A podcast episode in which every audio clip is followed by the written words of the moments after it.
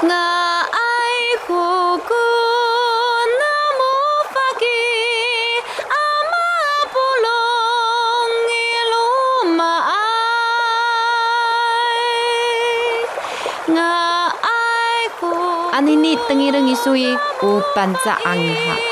sound of the Amis tribe on Radio Taiwan International.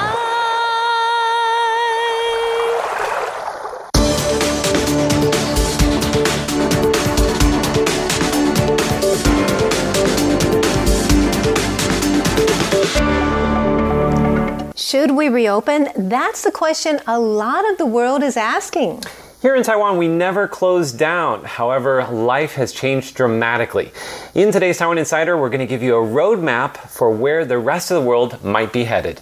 I'm Andrew Ryan. I'm Natalie So. Let's first take a look at the stories on our radar. The U S Senate has unanimously passed a bill asking Secretary of State Mike Pompeo to develop a strategy for helping Taiwan return to the World Health Assembly as an observer. Taiwan has been barred from the annual meeting of the W H O's governing body for several years due to Chinese pressure. The assembly will convene on May eighteenth, this time online due to covid nineteen. Good news for Taiwan's graduates. A survey has found that despite the impact of covid nineteen, sixty-two percent of companies are still hiring as normal. The only downside, starting salaries will be lower across the board. Chiayi County in southern Taiwan is easing surgical mask requirements in schools. Students and teachers will be allowed to take their masks off outdoors, but masks and social distancing will still be required in classrooms.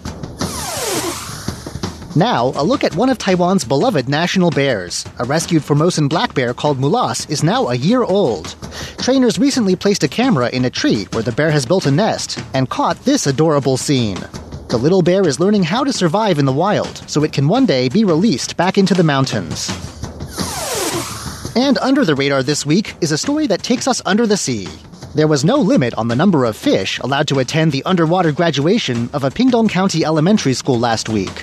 Scuba diving is already a requirement for the students, so the staff figured, why not hold the graduation five meters underwater? It was not only a memorable ceremony, but also a great way to keep the kids socially distant in the time of covid nineteen.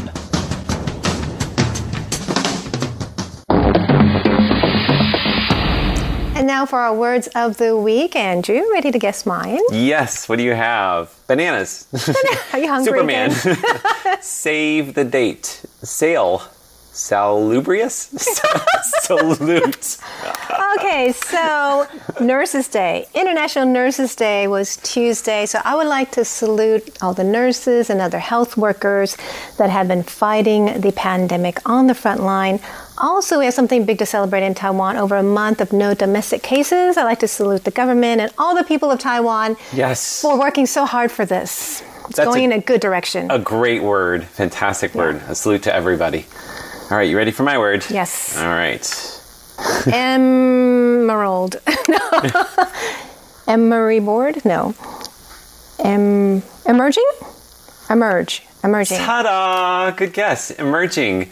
I feel like the world is discussing whether or not, you know, they should lift restrictions and lockdowns. It's almost like an animal emerging from hibernation. Uh-huh. Um, but the question is, uh, you know, is this groundhog going to see its own shadow mm. and go back for more time underground? Good question. Hopefully not.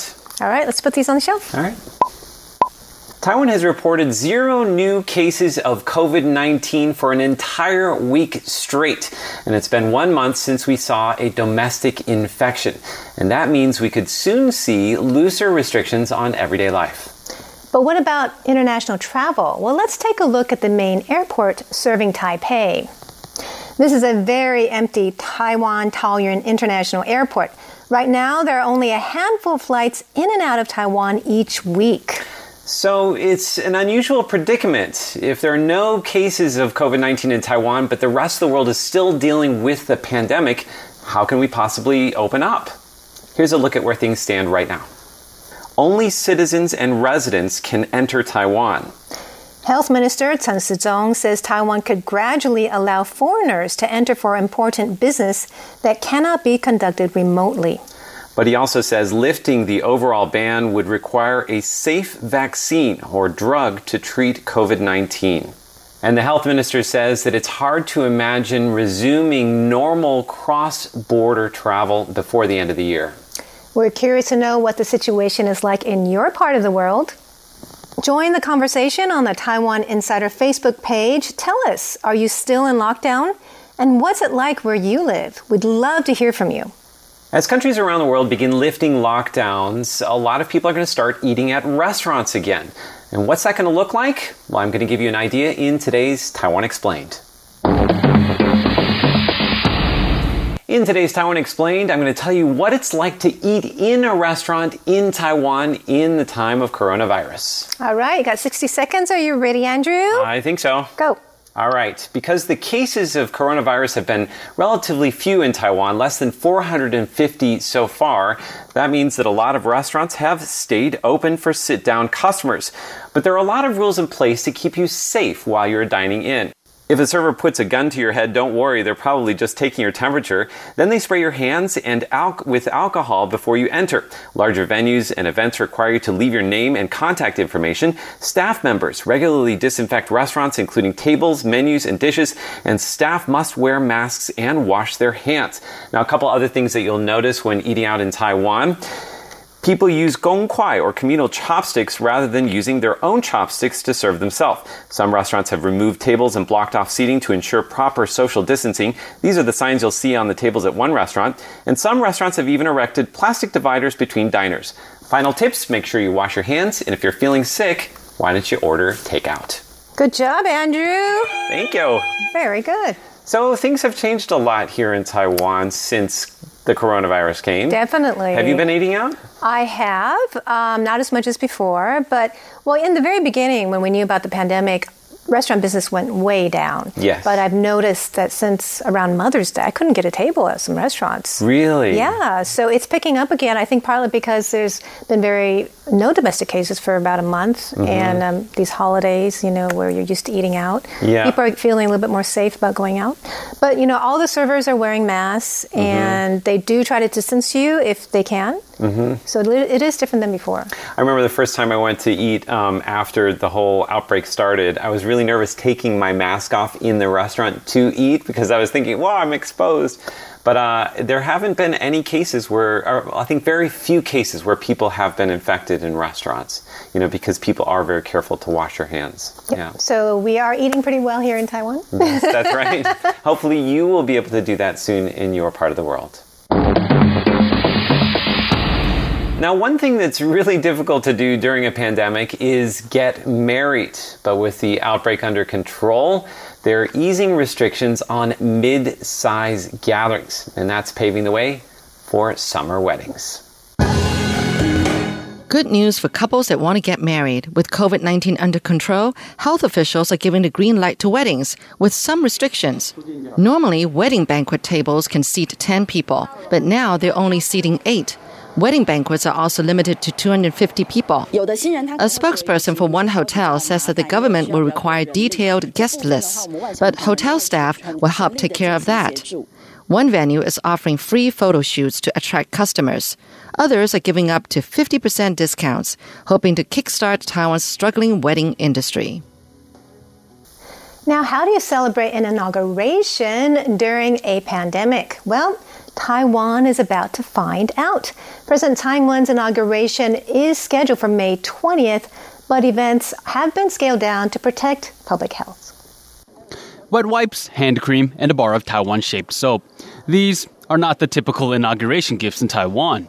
But for guests at this year's ceremony, it's the perfect reminder of the country's number one priority in the time of coronavirus, disease prevention. Another change you'll see this year? A more streamlined inauguration. In lieu of the lavish events and large crowds of the past, the presidential office is going for a more intimate setting, only inviting two hundred people to attend.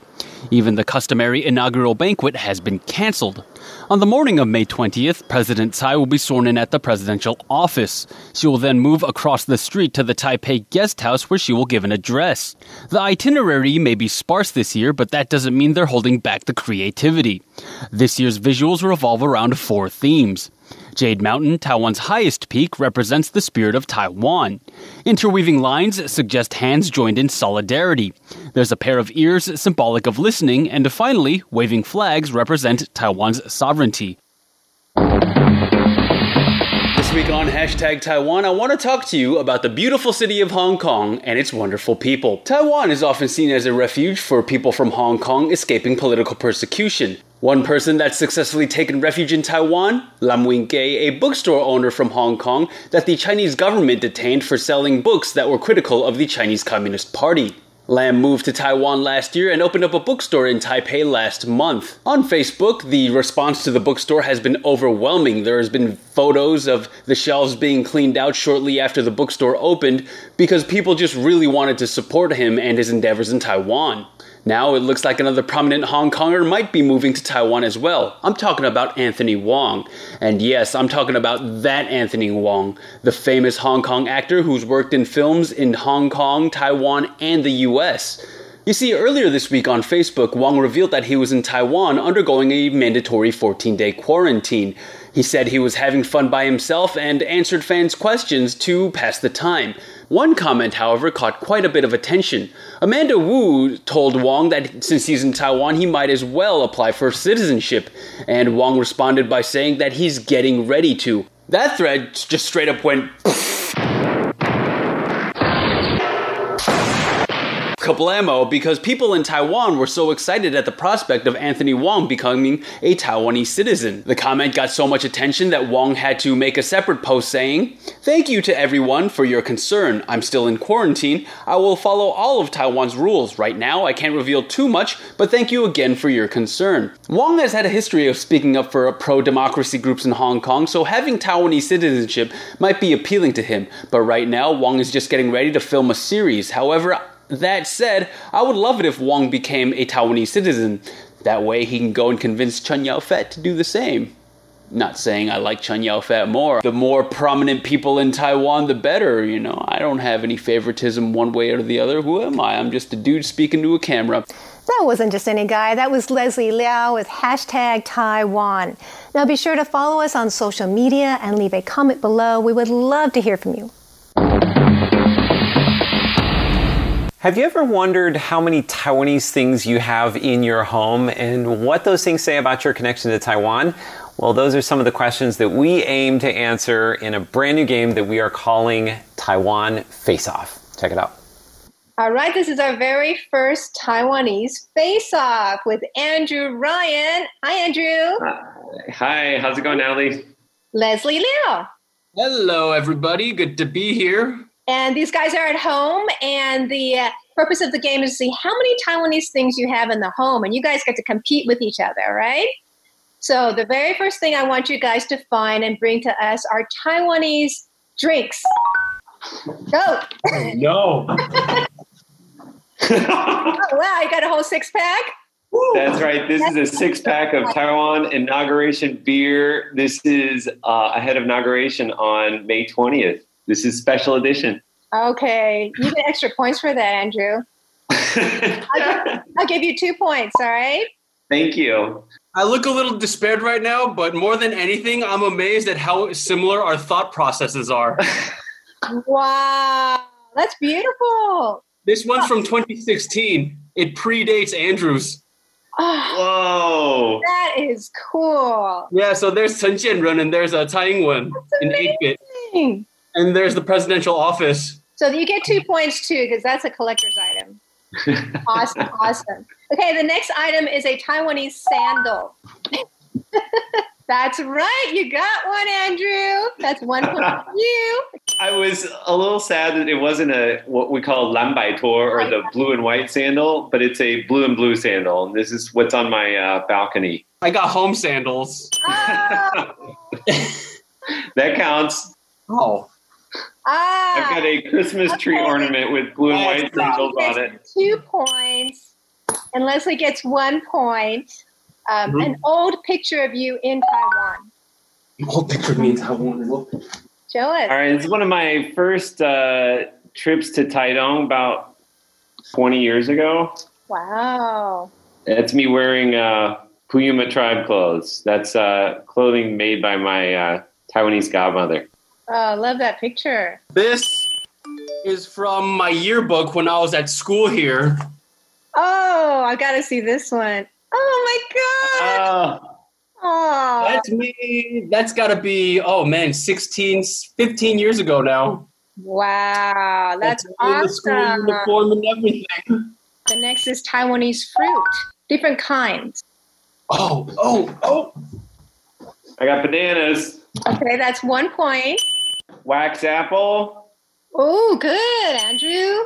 Pineapple. All right, so that's three points so far. Guava. Four points. Awesome, you're healthy. A lot of great fruit we have here, right? Wow. Oh, my goodness. Oh, this guy. Points. Got out of season stuff. That's not fair. Dragon fruit. Five points for Andrew. How about you, Leslie? This is going to lend some insight into my dietary consumption, but I have none. Oh, no! Leslie! Uh, now we know what you're I had a bunch before. I swear I had bananas, and I finished some mangoes with some yogurt. But it really doesn't lend credence to anything right now. You have one more chance to redeem yourself, okay? The last okay. uh, category is a Taiwanese election-related material. Oh! Oh, that's right. That's right. Last inauguration, I was actually a staff member at the inauguration, and I have my staff pass. Oh, cool. And this is uh, like the layout, stage layouts, and then a copy of uh, Tsai, President Tsai's speech. Oh, wow. And just all the materials that we were given as reference points to make sure we knew what we were going to, if anybody asked us any questions. But Andrew still won. He had twelve points overall, while you had nine points. So Andrew's the most Taiwanese today. I'm not surprised. Like, only today. That really does not surprise me. Like, we are saying things, this is not new information to me in any way, shape, or form. I had a feeling Andrew would win. Great job, you guys. Thanks for playing our very first Taiwanese Face-Off. Bye. Some of the biggest names in the Mandopop industry appeared in a concert on Monday. And it wasn't a typical concert in front of a live audience. It was online. The stars and the audience joined in from all around the world. And the reason for the concert? It was International Nurses Day on May twelfth. 请你打开电视看看多少人，我生命在努力勇敢地走下去。Taiwanese pop star Jay Chou appears singing on camera, and he's got a surprise for his fans. 还记得你说家是唯一的城堡，随着稻香河流继续奔跑。 It's Singapore pop star J J Lin in a rare duet, and then there's Hong Kong pop star Andy Lau. And they're not the only stars. Some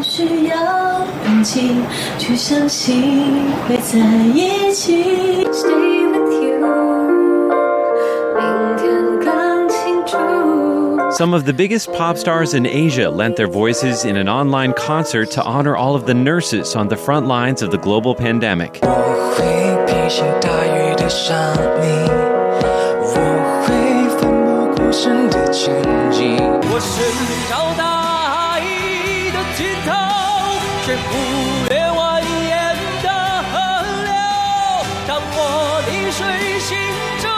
Stars from Taiwan, Hong Kong, China, Singapore, and Malaysia came together to offer encouragement to nurses and fans alike. 伟大的百亿天使, 谢谢你们无私的奉献。 Thanks so much for joining us for this inside look at Taiwan this week. Be sure to connect with us on social media. Yes, let us know how things are going in your country. For Taiwan Insider, I am Natalie So. I'm Leslie Liao. And I'm Andrew Ryan. See you next week.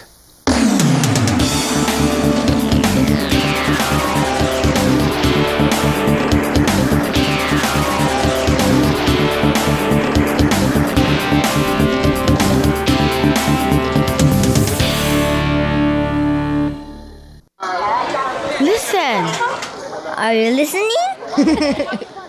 This is the sound of my country. This is the sound of Taiwan.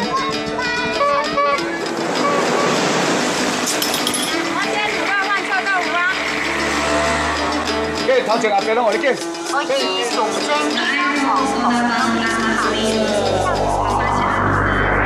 Taiwan, a small island with a whole world of sounds. R T I, exercise for your mind.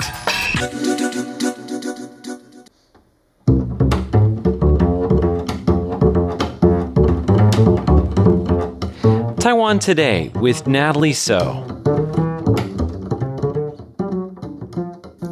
Hello and welcome to Taiwan Today. I'm Natalie So.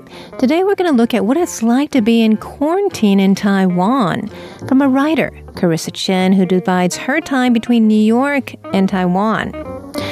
The majority of Taiwan's COVID nineteen cases are from people coming in from abroad. So Taiwan has a rule that those traveling into Taiwan need to be quarantined for fourteen days and monitor their symptoms. Carissa recently came to Taipei from New York and shares with us her feelings while in quarantine.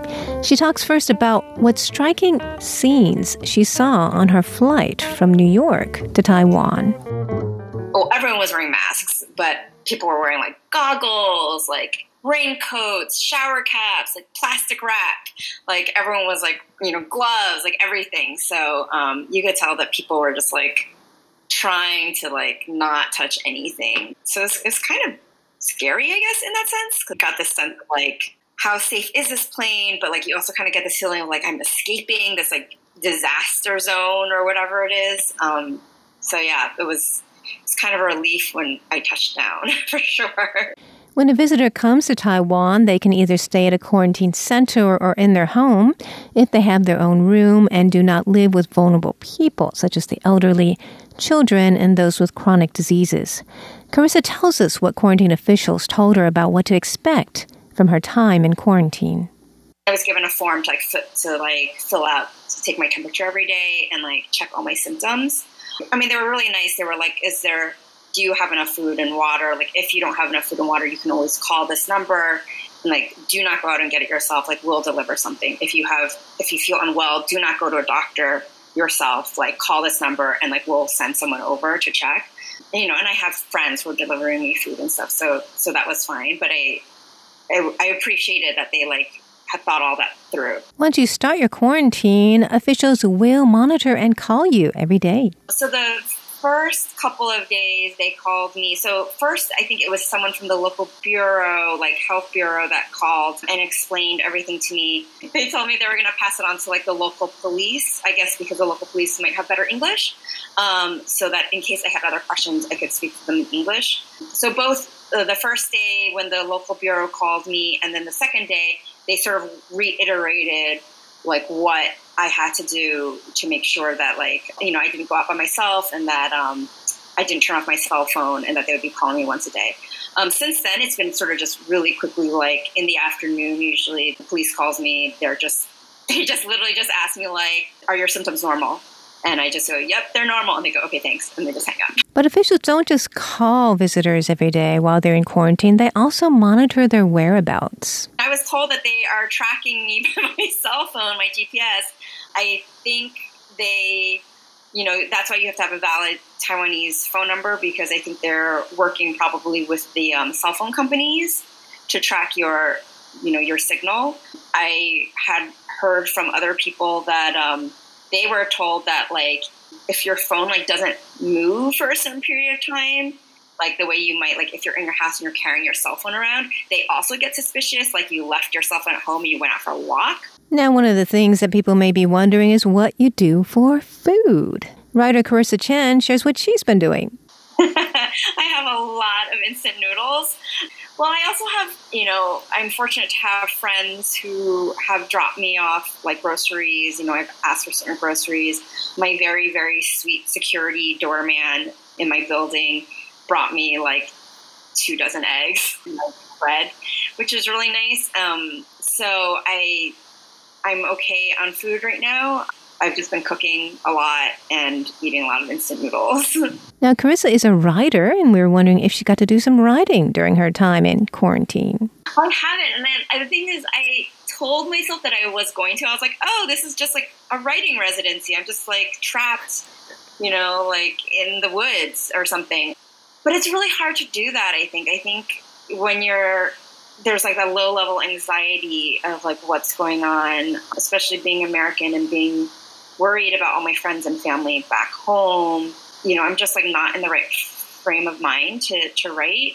And especially because like the novel that I'm working on, it's not about a disease, but it's, it is about wartime and, you know, families getting separated for circumstances outside of their control. And it has become really hard for me to work on because it suddenly something that I had like imagined because it was something my grandparents had gone through has suddenly felt very real to me. And while you might argue that when this is all over, I'll have a better, you know, I'll have a better ability to like write it authentically, which I really didn't want. Um, I, it's really hard for me to work on right now because it's, it's a little bit painful and it's, it's scary. Um, so I haven't been doing any writing. I just have been watching T V. During quarantine in Taiwan, you cannot leave the place where you're quarantined at all for fourteen days. Carissa shares the first thing she's going to do when she is done with quarantine. Oh my God, like walk outside, like I don't go for a run, um, inhale like nice fresh air. I don't have a balcony, so I like open my window sometimes and like peer out, like try to like, you know, take in some of the very fresh city air. I don't know.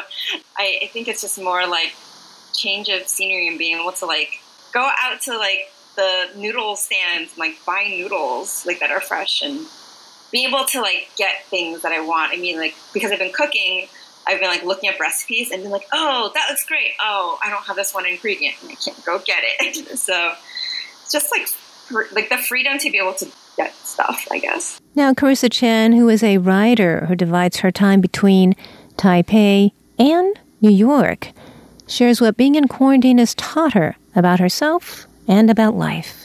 It's interesting because I think that this this situation globally is going to have so many effects. And I, I think we're really seeing sort of both like the best and worst in people and in human nature and like the way that people treat each other.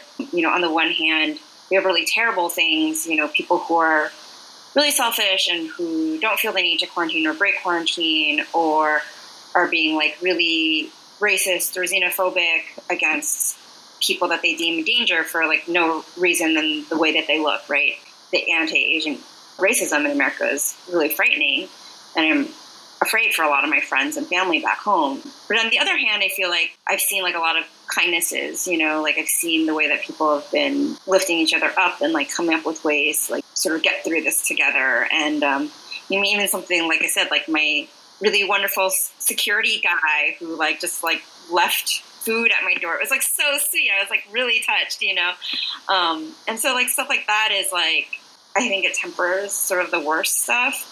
Um, and I really hope that what what I get out of it and, like, what I hope other, everyone else gets out of it is that, like, when stuff like this happens, like, the way that we have to, like, face it and, like, prevent things or make things better is, like, really in a way that, like, takes into consideration, like, everybody, like, in the community, you know? And so, like, for me, the thing that, like, I've been slowly thinking about while I've been here is that, like, just it's not enough for me to think, like, oh, everything I'm doing is to prevent me from getting the coronavirus. Because if I just have that mindset of like selfishness and like, then what happens is like you hoard things, right? You hoard the masks, you hoard the toilet paper, you hoard the food, and you're, and you're awful to people. But if I start thinking about it more like, I'm going to assume the worst, which is that like I'm asymptomatic and maybe I have it, then it's really about like, well, what can I do to make sure that I don't become a factor in making this worse? Mm-hmm. How can I do my part to make sure that my community stays safe, that the people that I love, and even the people that I don't know and I don't love, and but they're just people that are other humans who have loved ones, you know, like how do I prevent those people from getting worse? And how can, like, what is like the small part that I can do to do that? So like, I think it's hard because like right now, I think most people feel really powerless to do anything. But I think that if we we can remember that, like, as a collective, we actually do have the power to do something because our small actions and, like, not being selfish and, like, socially isolating and, like, making sure that we don't hoard things so that there's enough to go around for the people who need them. Like, those are the things that are actually going to make this thing go away. and it's not going to be enough if like like one person does it. It has to be like all of us, every single person has to do it, like literally, in order for this to go away. So that's what I hope that like people realize from this, and I mean it's definitely something that like I've realized for myself. So that is Carissa Chen, a writer who divides her time between Taiwan and New York. She was sharing her thoughts on being in quarantine upon arriving in Taiwan. This interview was conducted while she was in the middle of her quarantine in Taiwan. Taiwan currently still quarantines all arrivals for fourteen days when they come from abroad to Taiwan.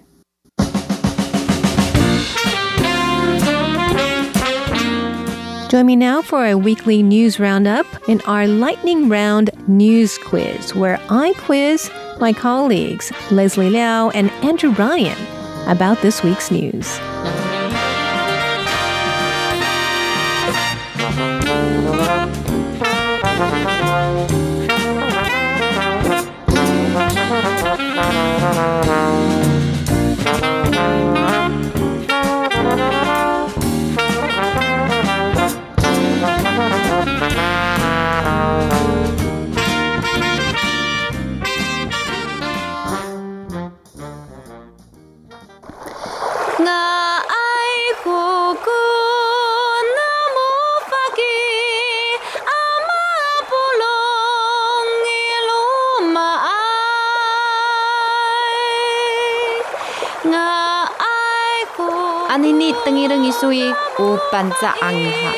The sound of the Amis tribe on Radio Taiwan International. Now it's time to catch up with the week's news with our lightning round news quiz. I'm going to quiz my colleagues, Leslie and Andrew. They have sixty seconds to guess as many questions from the news, and you can play along at home if you want. You guys hey. ready? Uh, yeah, sure. No questions about Redding fruit, says, right? I just want to make sure. No. Okay. Okay, so ready, go. In a recent Pew Research survey of Taiwanese, two-thirds identified themselves as Taiwanese. Taiwanese, very good. What new treatment successfully allowed twelve out of fourteen COVID nineteen patients in Taiwan to recover within ten days? It was Chinese medicine. Yes. Mm. What does the bill passed in the U S Senate on Monday ask Secretary of State Pompeo to do? Support Taiwan's entry to W H O. That's W H O. Right. A. Amendments to the Senior Citizens Welfare Act says that who is now obligated to support the elderly financially? Kids? Their kids children? Are, kids always have been. Uh, their the government? Parents? Parents. Their friends? Teachers? Who else, who else is in their Pets. life? Spouses. Oh, oh okay. What's happening on June sixth? June sixth. Uh, an recall. Eclipse. Recall. recall. Very recall. good. Recall of Mayor Han Kuo-yu, who recently changed their references to Taiwan. twenty-two airlines. Very good, wow, Leslie. Damn. Who are resigning from their jobs today? Uh, the pre- president, vice president? The cabinet? No. The cabinet. cabinet. Very good, Leslie. And what scared a woman in Orchid Island when she was using the bathroom? A snake. An alligator. Uh, the, the scary hornet. Her friend. A cat? A dog? A bear? A ch- chicken? A keep bear? Trying, a raccoon? In Orchid Island. Wait, wait, we can do this. Orchid Island. Um, it would be something from a flying fish. Shark? Noises made from a crab coming from the toilet where she was sitting. Oh. Never using the toilet again. Oh, that's terrifying. You guys did a great job, especially Leslie. Especially Leslie. No fruit questions. I did. Awesome job. All right, so that was our lightning round news quiz for the week. Thanks for joining me for Taiwan Today. I am Natalie So, and we'll see you next week.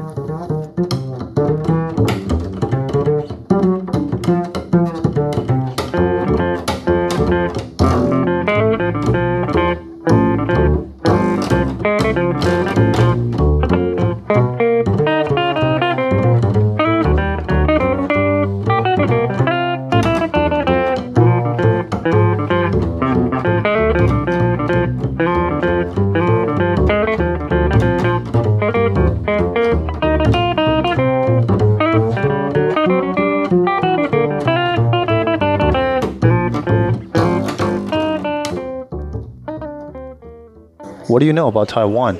I know who the president is. What about their local music and food? Well, hmm, what do you suggest? Tune in to Radio Taiwan International. Here at R T I, we offer the authentic Taiwan experience. You'll hear the sound of remote attractions, the local food, music, the lives of real Taiwanese as they live it. Visit english dot r t i dot org dot t w. Listen to The Real Taiwan. Welcome to the R T I Time Machine. Today's time traveler is John Van Trieste. And the destination, Kaohsiung, nineteen oh one.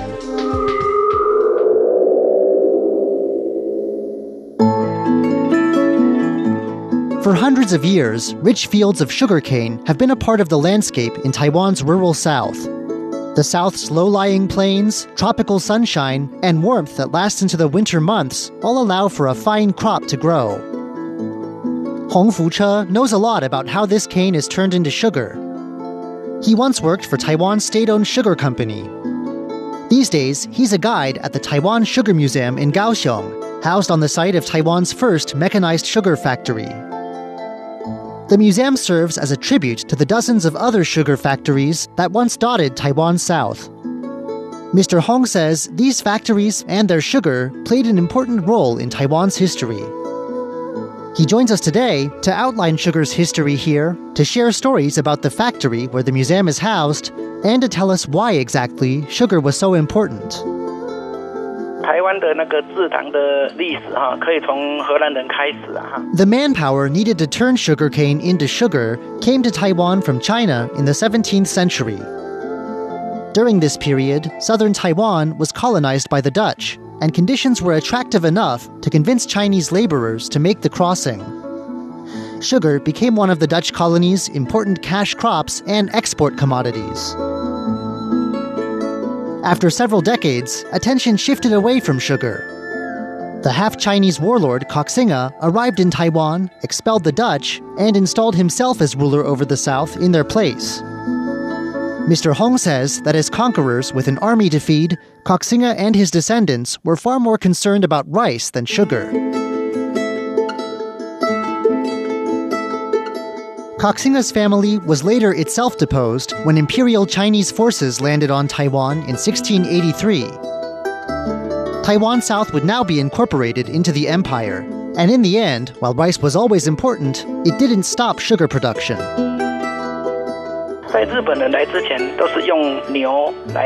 Mister Hong says the traditional way of making sugar would remain in use into the twentieth century. A hut would be built from bamboo poles around a millstone.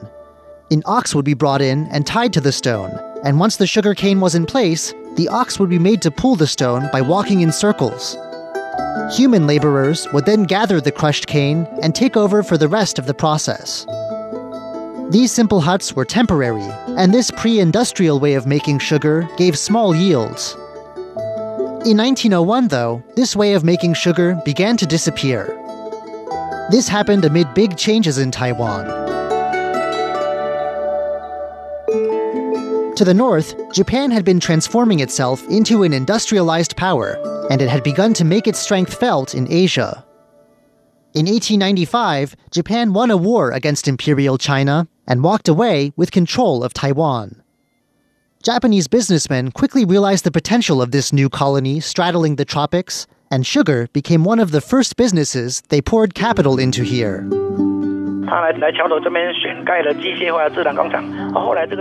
The old ox-powered methods wouldn't cut it. This was an age of mass production. And so, in nineteen oh one, work began on the Chiao Tou Sugar Factory, site of today's sugar museum.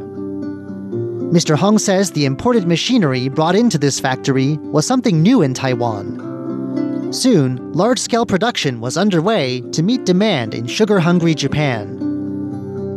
The factory office building reveals something of the times in which the factory was set up. Along the roof, you'll find decorative panels with holes appearing at regular intervals. The holes aren't that big, and many people might miss them. But Mister Hong says they're there on purpose. These holes are for guns. Taiwan did not accept Japanese colonial rule quietly. There were sometimes episodes of bloody resistance, And from the rooftop fortifications, it's clear that the designers of this building had considered potential trouble with local people. With Japanese managers and technicians and a Taiwanese staff having to work together, something had to be done to ease tensions. The solution, Mister Hong says, was a Buddhist statue on the factory grounds.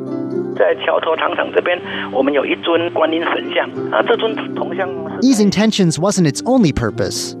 He says there had once been a graveyard nearby, and when unexplainable problems popped up in the factory early on, the supernatural was blamed. But the statue chosen to resolve this problem was important. Guanyin, the Buddhist goddess of mercy, is revered by both Japanese and Taiwanese people. And Mister Hong suspects the choice of a shared deity, rather than a purely Japanese god, was meant to bring the two sides together. The problems apparently stopped, and the factory surged ahead.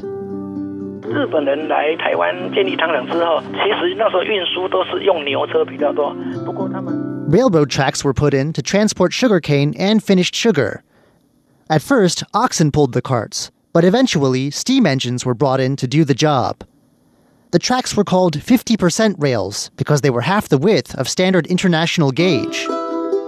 In time, these tracks would become important for transporting people too, and by the end of Japanese rule, Taiwan had three thousand kilometers of them.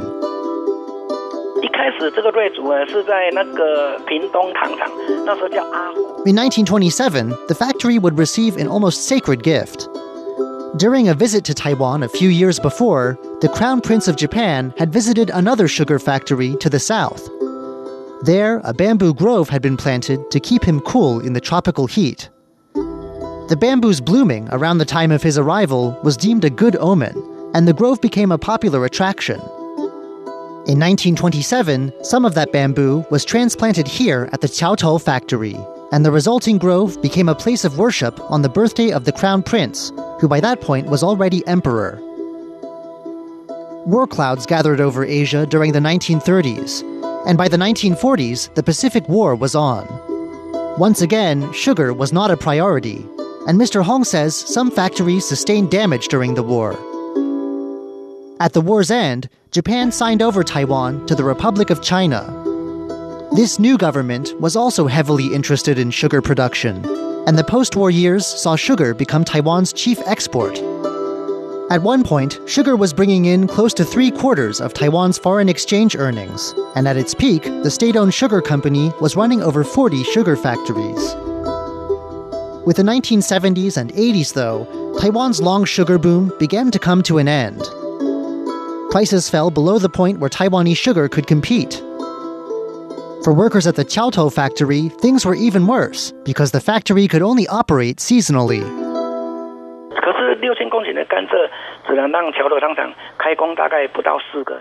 He says the area of the nearby sugarcane fields could barely produce enough to keep the factory busy four months out of the year.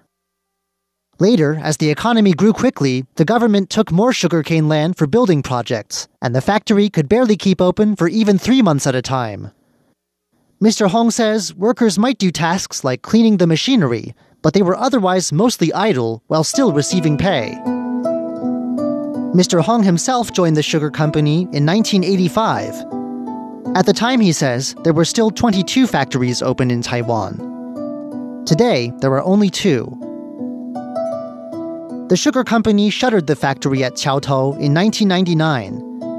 Mister Hong says the employees were all given the option of retraining or retirement. He decided to go into the hospitality industry. Though the profits had dried up, sugar had been a part of life here for so long that it was hard to see it go completely. That's why the sugar company decided to open a museum that would showcase this piece of local history. As Taiwan's first mechanized sugar factory, the factory at Chiao Tou was a natural choice to house the museum.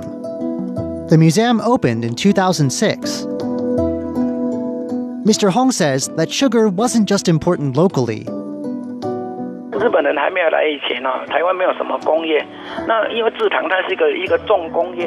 As he puts it, sugar was one of the bases supporting Taiwan's transformation from agricultural society to industrial powerhouse. He says it was one of the first industries on Taiwan to mechanize and produce on a mass scale. At the same time, the money it brought in helped support the economic development that's come since. Today, sugar is far from the mainstay it once was, but at the Taiwan Sugar Museum, former sugar workers can still come to reminisce about the old days, and young people can learn about the important place sugar holds in Taiwan's story. I'm John Van Trieste, and I hope you'll join me again next week for another journey through time.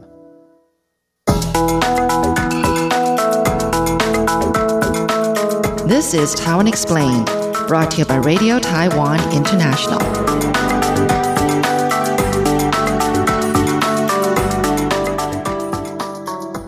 In today's Taiwan Explained, I'm going to tell you what it's like to eat in a restaurant in Taiwan in the time of coronavirus. All right, you got sixty seconds. Are you ready, Andrew?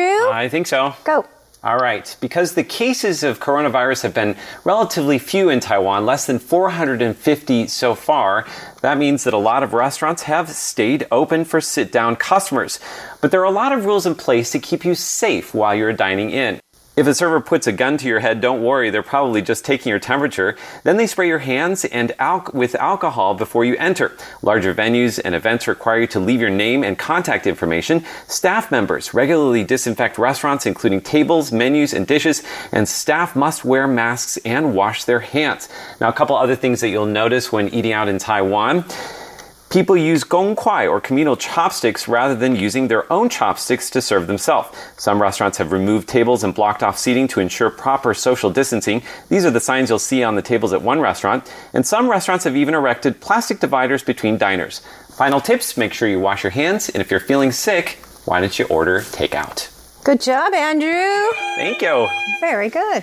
So things have changed a lot here in Taiwan since the coronavirus came. Definitely. Have you been eating out? I have, um, not as much as before, but well, in the very beginning when we knew about the pandemic, restaurant business went way down. Yes. But I've noticed that since around Mother's Day, I couldn't get a table at some restaurants. Really? Yeah. So it's picking up again, I think partly because there's been very no domestic cases for about a month. Mm-hmm. And um, these holidays, you know, where you're used to eating out. Yeah. People are feeling a little bit more safe about going out. But, you know, all the servers are wearing masks. Mm-hmm. And they do try to distance you if they can. Mm-hmm. So it is different than before. I remember the first time I went to eat um, after the whole outbreak started, I was really nervous taking my mask off in the restaurant to eat because I was thinking, wow, I'm exposed.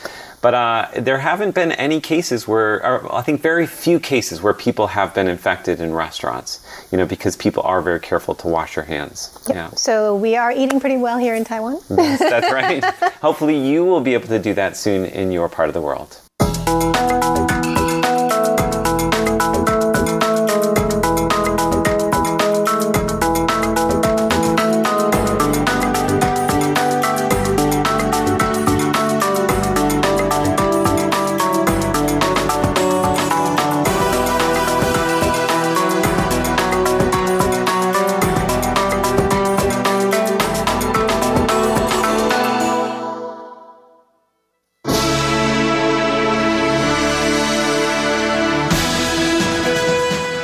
Thank you for listening to Radio Taiwan International, broadcasting from Taipei, Taiwan. Check out our website at english dot r t i dot org dot t w. Again, that's english dot r t i dot org dot t w for the latest news and features from Taiwan. You can also listen to our programs and watch videos as well. Our sixty-minute English language program can also be heard every day at the following times and frequencies. In southern China and South Asia from sixteen hundred to seventeen hundred U T C on ninety-four oh five kilohertz. Again, that's in southern China and South Asia from sixteen hundred to seventeen hundred U T C on ninety-four oh five kilohertz. And in Southeast Asia from oh three hundred to oh four hundred U T C on one five three two zero kilohertz. Again, that's in Southeast Asia from oh three hundred to oh four hundred U T C on one five three two zero kilohertz.